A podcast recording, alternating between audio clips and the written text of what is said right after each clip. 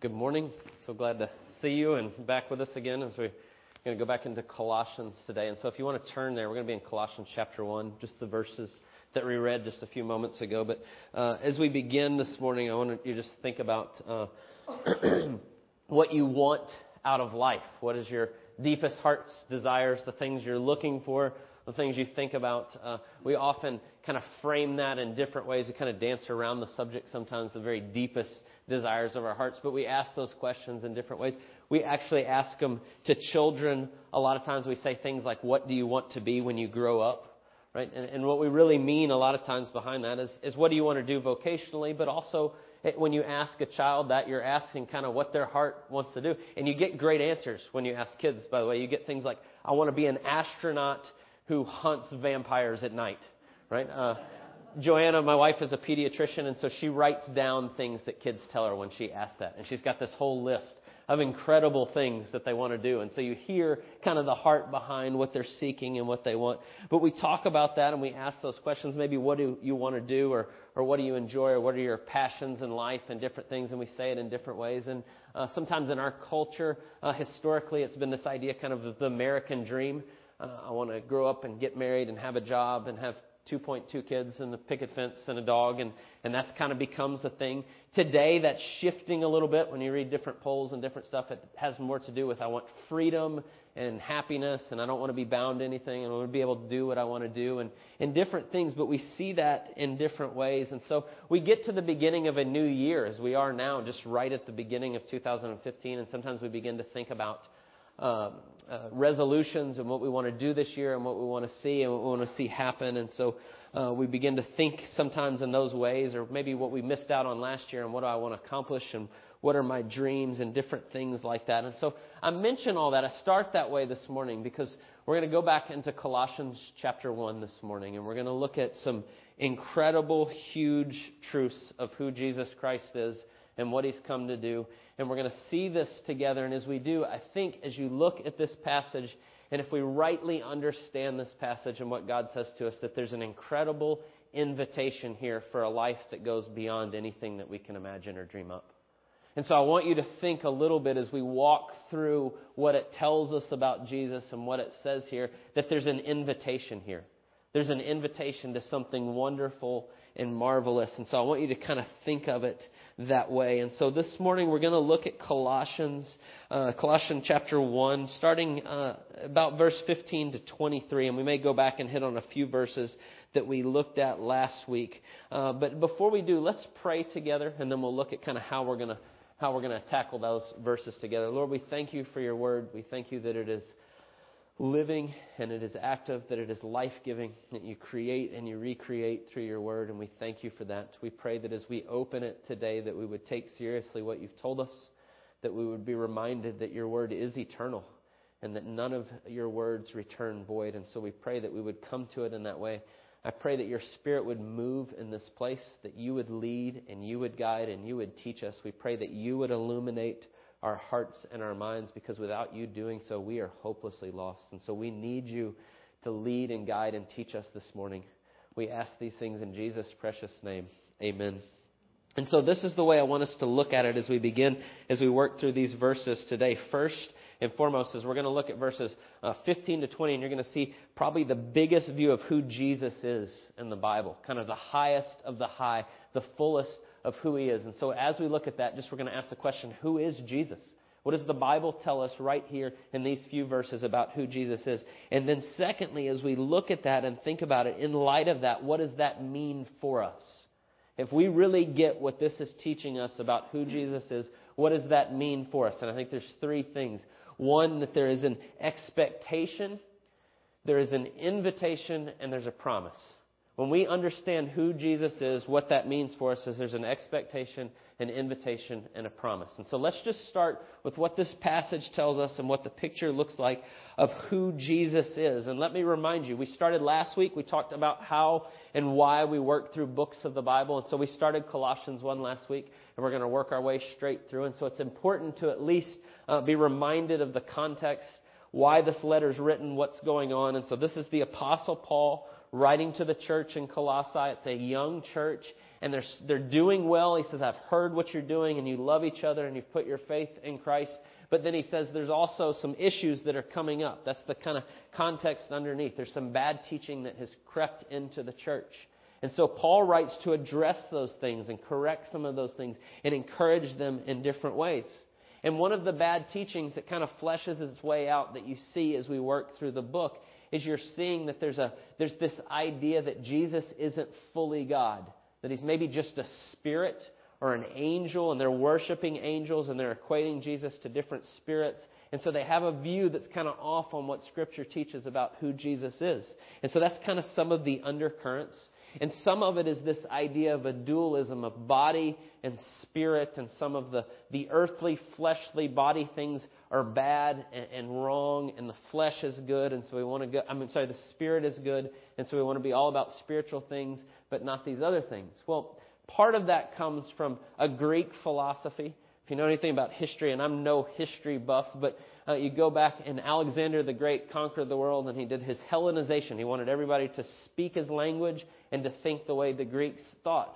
And part of that that was in the culture was that the flesh is bad and the spirit is good, and you want to get away from this body and this earth and a whole lot of things that are kind of wrapped up in what's happening there. And so I say that as just way kind of introduction, what Paul's addressing and some of the things he's getting to. Those are some of the undercurrents that are there.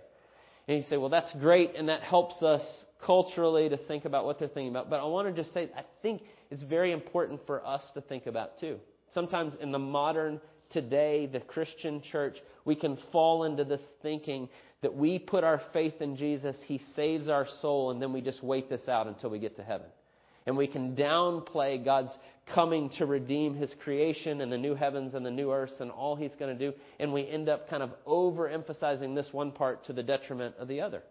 And so I want us to think what Paul says here because it's just as vital and important for us today as it was for his original audience. And so look with me. Let's go back to about verse 13, where we were last week, and look down 13 to about verse 17, what he says. And so he says, He has delivered us from the domain of darkness and transferred us to the kingdom of his beloved Son. He, God the Father, has delivered us and transferred us into the kingdom of his beloved Son, Jesus, in whom we have redemption and the forgiveness of sins. And then he says, He, and he goes on to describe Jesus. He is the image of the invisible God, the firstborn of all creation. And for by him all things were created in heaven and on earth, visible and invisible, whether thrones or dominions or rulers or authorities, all things were created through him and for him. And he is before all things, and in him all things hold together. And so here Paul's writing and really taking on head on this idea that Jesus is a spirit or he's not fully God or he's not any of these things. And he comes right at it with this incredible description of who Jesus is. He gives you the highest of the high of Christology. That is the study of who Christ is and we see in the Bible. This is the highest there is. That list, just look at the way he describes Jesus. He says he is the image of the invisible God, the firstborn of all creation. This idea of the image of God. That is, when you see Jesus, you are seeing God. Jesus is the image of God. He's equating Jesus absolutely with God and saying they're one and the same. And so, this idea that was floating around in the church that Jesus was less than or he was just partially, Paul goes right at it and says, no, he's completely and totally God. Now, when we read this, sometimes culturally we can miss some of the things that are said by the language that's used. Because look at the very next thing there in verse 15. He's the image of the invisible God, but then it says he's the firstborn of all creation. And that can seem kind of confusing, does it not? I mean, we just said that he's not created, he's not less than God, he is God, but then it says he's the firstborn of all creation, and it makes it sound like he's part of creation. He was just the first thing in creation, and that can be kind of confusing when you read that. You read it and you go, well, wait a second, what's that saying or how does that go together? But I want to make sure that we get what this says. And I want to, again, point you to why this is important even today.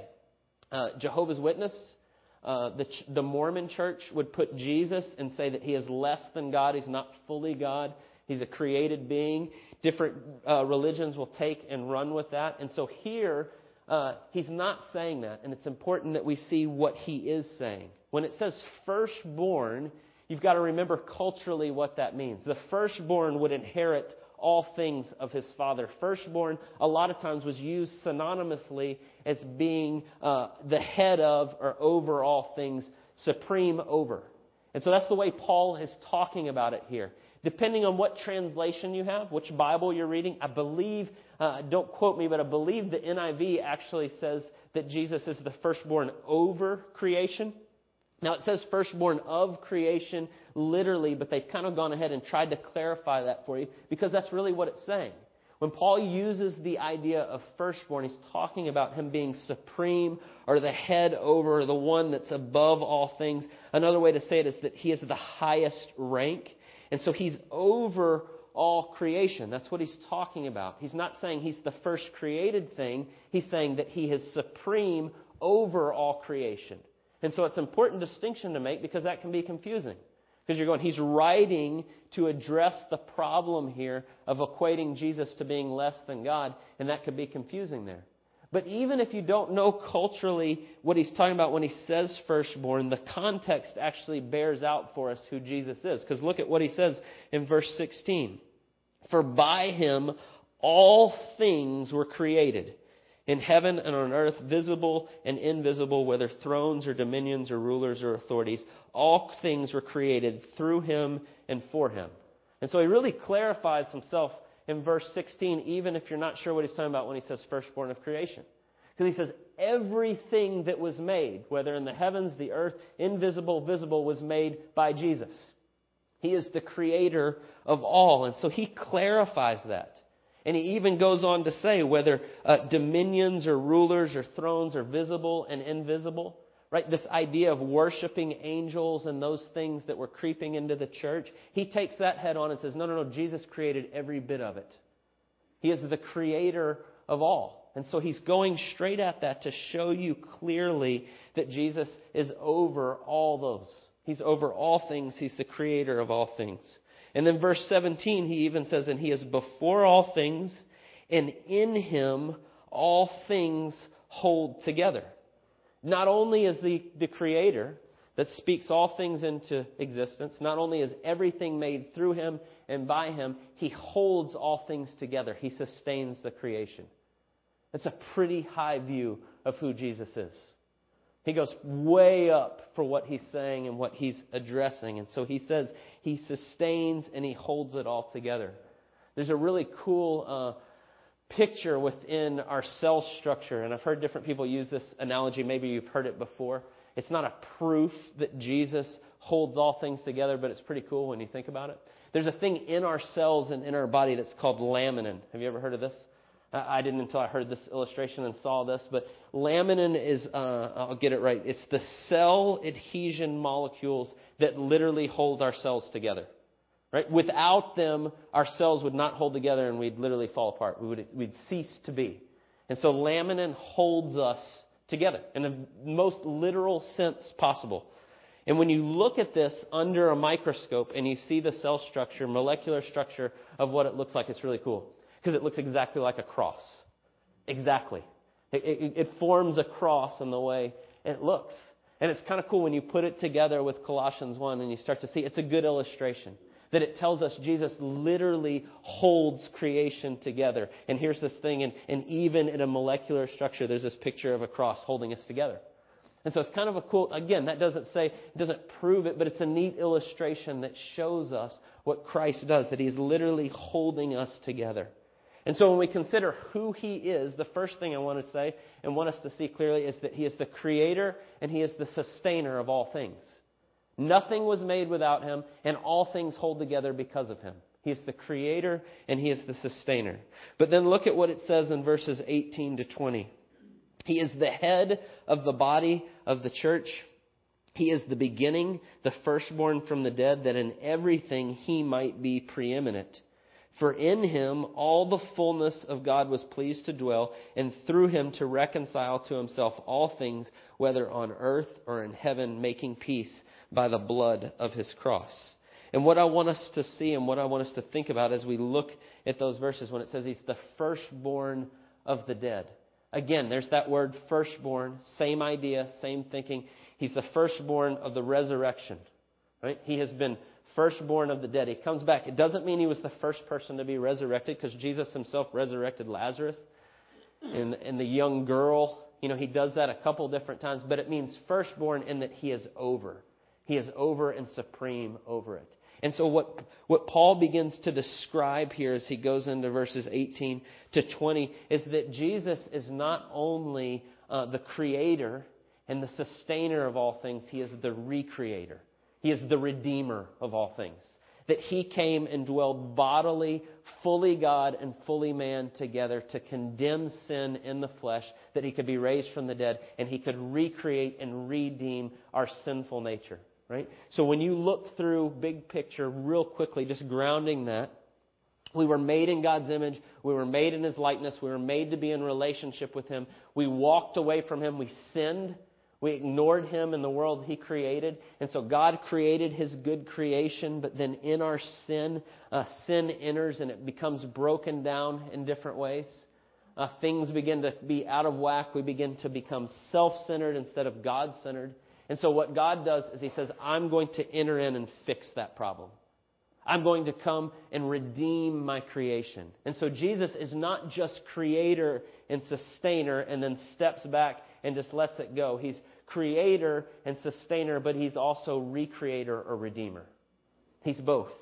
And he comes and enters in and becomes part, and he comes to fix the issues that are there because of our sin.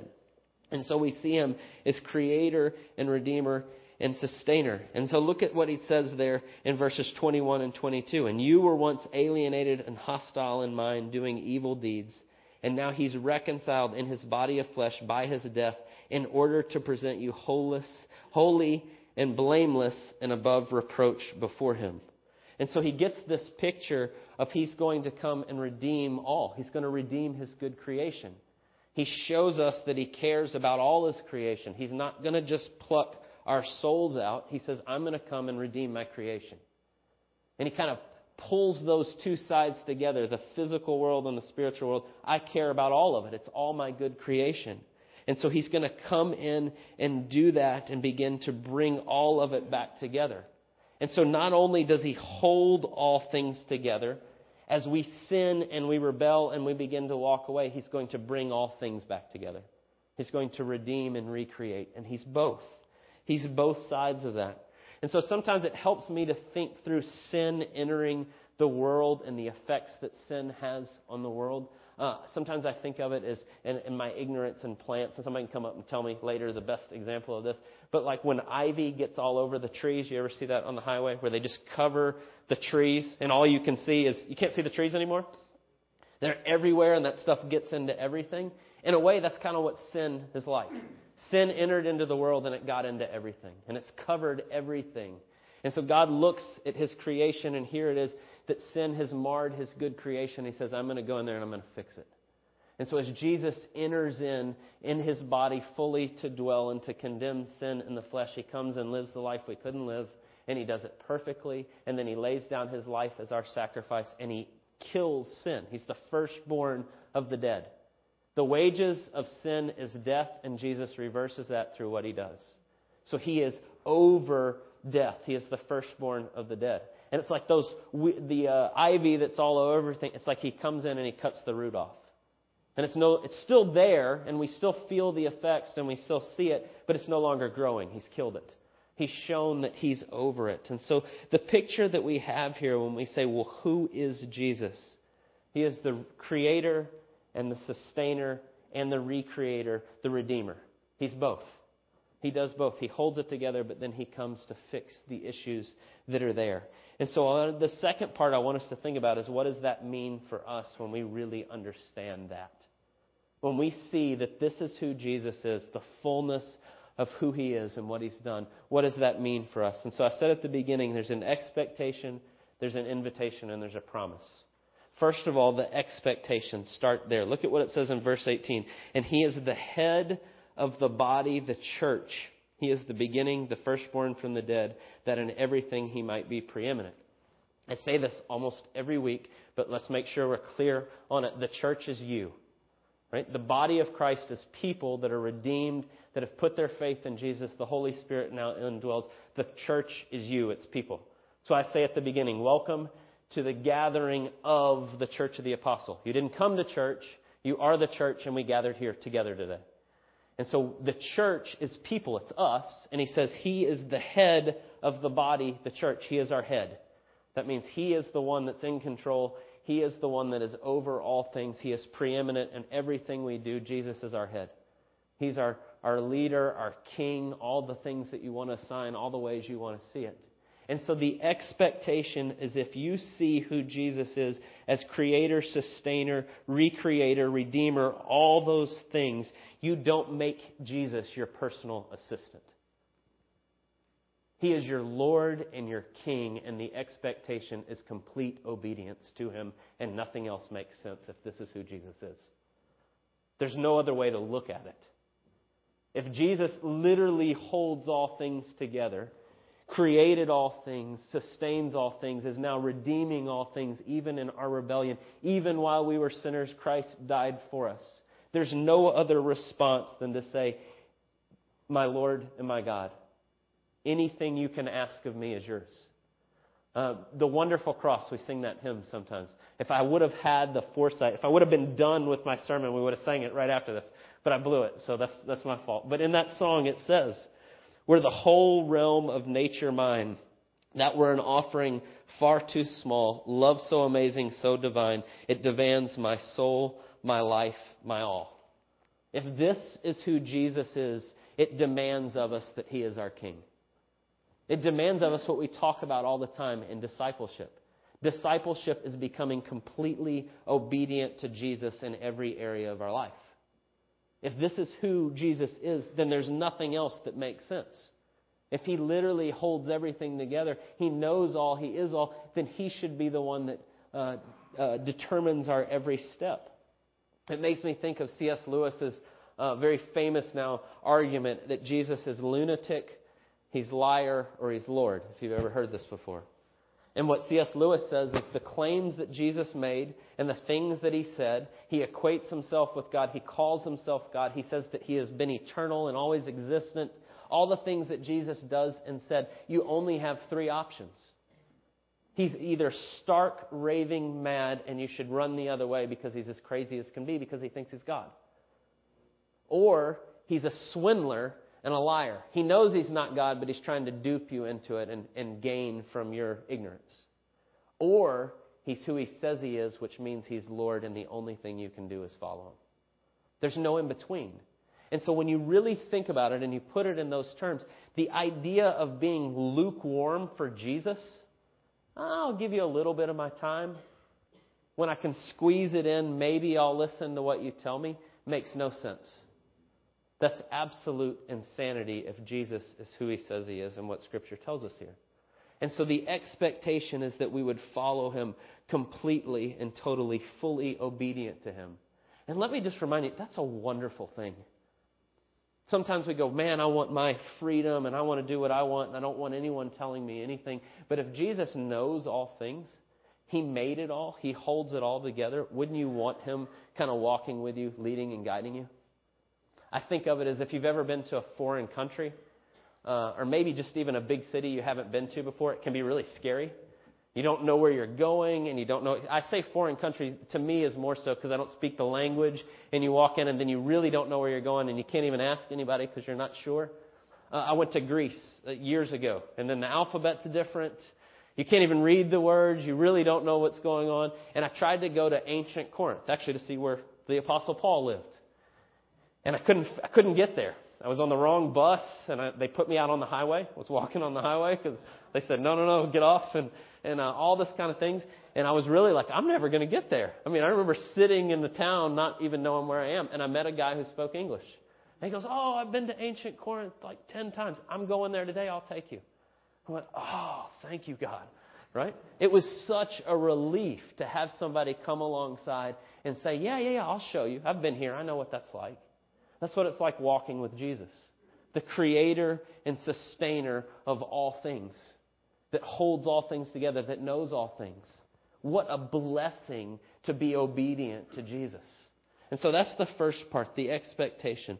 Secondly, there's an invitation, though. Read again verse 18 and following what he says there. He is the head of the, of the body, the church. He is the beginning, the firstborn from the dead, that in everything he might be preeminent.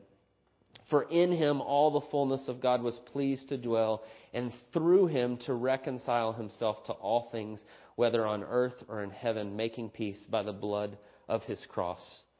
Jesus has, has done the work. He has defeated sin and death, and he's done it. And so now he invites us as his church, as he begins to indwell us and be in us, to proclaim what he's done, to begin to tell what he's done. As him, as our head, we are his body, the church, and we get to make much of what Christ has already done. Right? Remember last week we talked about what it means to be in Christ. If you were here with us last week, and you see it in verses 12 to 14, right? He says very clearly that the Father has qualified you, has qualified you. He's already done it. He's delivered us from the domain of darkness and he's transferred us into the kingdom of his beloved Son, right? Through redemption, through forgiveness of sins, by what Jesus has done, we are already transferred into his kingdom. I want to make sure that we understand this. Jesus Christ is reigning right now. His kingdom has come. He's done the work. He's already done it, and you're already there. You're in His kingdom if you are in Christ, and the Holy Spirit is now in you. Go back to my example before. The ivy has covered everything, sin overall. Christ comes and cuts off the root, and it's no longer growing. Sin and death has been defeated. Now, our job is we get this invitation to begin to pull off some of those branches and begin to show what's behind it. We get to proclaim the universal reign of Jesus because he is reigning right now. And he invites us in as his body with him as our head. That is our job as the church is to alert the world of the universal reign of Jesus. Now, we're not going to bring it fully in our efforts and what we do. That will only completely ever come when Christ returns. But he invites us in to be part of alerting people to that. And so we get this invitation to be part of revealing his redemption to all things. I said at the beginning, you know, what do you want out of life and what do you want to do? I'm just going to tell you the, the creator and the redeemer and the sustainer of this world has come and he's recreated and he's redeeming and he's working on that. And then he invites you to be part of it and alert people to what he's done. There is no greater calling there is no greater adventure, there is nothing greater that you can do than be a part of what God has already done by you just proclaiming to the world who He is. And we get to be part of that. There's an invitation to come in and be part of that and begin to, to point people to what Christ has done. It's the very heart of disciples making disciples. We're seeking to be obedient to Jesus in every area of our life, and we're seeking to help other people do the same because He's already done it. Michael Frost is a pastor in Australia. He's one of my favorites. He's written a bunch of books, and I've heard him speak several times, but he often talks about this idea of alerting people to the universal reign of Christ.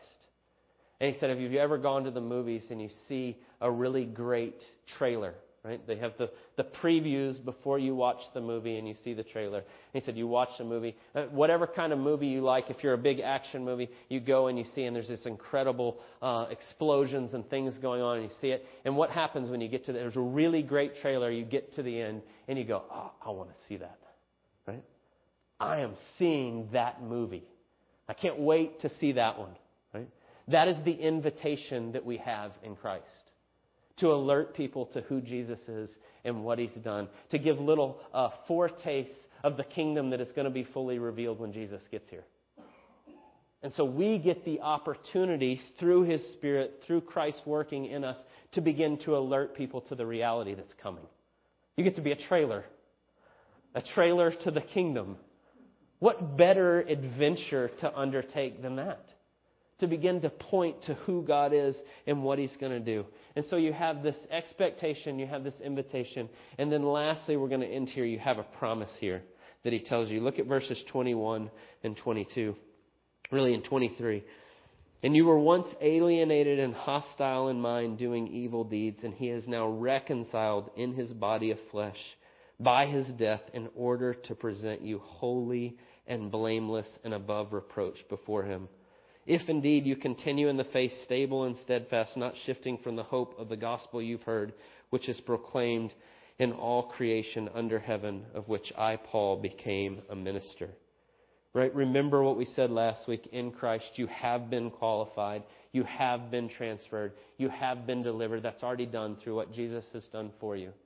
And so the promise that he gives you is he's going to present you holy and blameless before the Father. We can read those words and totally miss that. He's going to present you holy and blameless before the Father. Spotless, perfect in every way before the Father. Now you can read verse 23 as you read through that, and it says, If indeed you continue, and then it starts to talk about that, and, you, and we can mix that up and say, Well, it's partly our works and what we do, and it's about us. But look at what he says. Look at what he tells you. If you continue in the faith, stable and steadfast, not shifting from the hope of the gospel that you heard. Do you understand what he's saying? Your part is to continue to put your faith in Jesus and what he's done and nothing else. Continue in the hope of the gospel. Continue to have a confident assurance in what is to come because of what Jesus has done for you and nothing else. Your part, what you do is you cling in faith to Jesus, and that's it. And if you do, and you continue to cling in faith, and you say, It's not me, it's Christ and what He's done, He is going to present you holy and blameless before the Father. And I want you just to think about what that means. Each week, every week, I'm talking for myself, you can agree or disagree. I make all kinds of mistakes. I mean to say good things, and sometimes I say stupid things, and sometimes I just say really dumb things, and sometimes I lose my temper, and I do, and then I walk off, and my the Spirit convicts me, and I go, man, I blew that. I need to apologize to that person, and I need to clarify with that person because I didn't do that very well, and I forgot. And I go through all these things every every day, every week of my life is that. And then I read that Jesus is going to present me holy and blameless before the Father. Wow. What is that going to be like? No regrets. No man, I blew that. Perfect and blameless before the Father because of what Jesus does. And I think then verses 15 to 20, when you see who Jesus is, when you know that as he presents you, you're going to see him fully my creator and my sustainer, my redeemer, my recreator. I'm going to see all of it perfectly. No regrets, none of those things that plague us. And he says, I'm going to do that. And so there is a promise that is above all. And so when we know that, we talked about that last week, that gives us a hope, an assurance in what is to come. We can rest in that. And so then it frees us to risk big. We can begin to follow Christ in all things. I want to make much of him in every way. I want to continue to point people to who he is because of this is what he's done and what he's going to do. And so, what a wonderful picture of our Savior and what he's done for us and what he's going to complete in us. And so, it leads us, it should lead us just to worship him and to thank him. And so, let's pray as we do. Lord, we thank you. We do thank you for the beautiful picture of who you are and what you've done. I pray. Uh, I just thank you. I thank you for the, your patience with us. I thank you for the way that you pursue us, the way that you love us, that you hold all things together, but yet in our rebellion and our sin, that you didn't leave us in that, but you have sought us. And you have done, and you promise us that you're going to complete the work that you have begun. And we thank you. I thank you. I pray that we would live hearts of overflow, praising what you've done and who you are. We pray all these things in Jesus' precious name. Amen.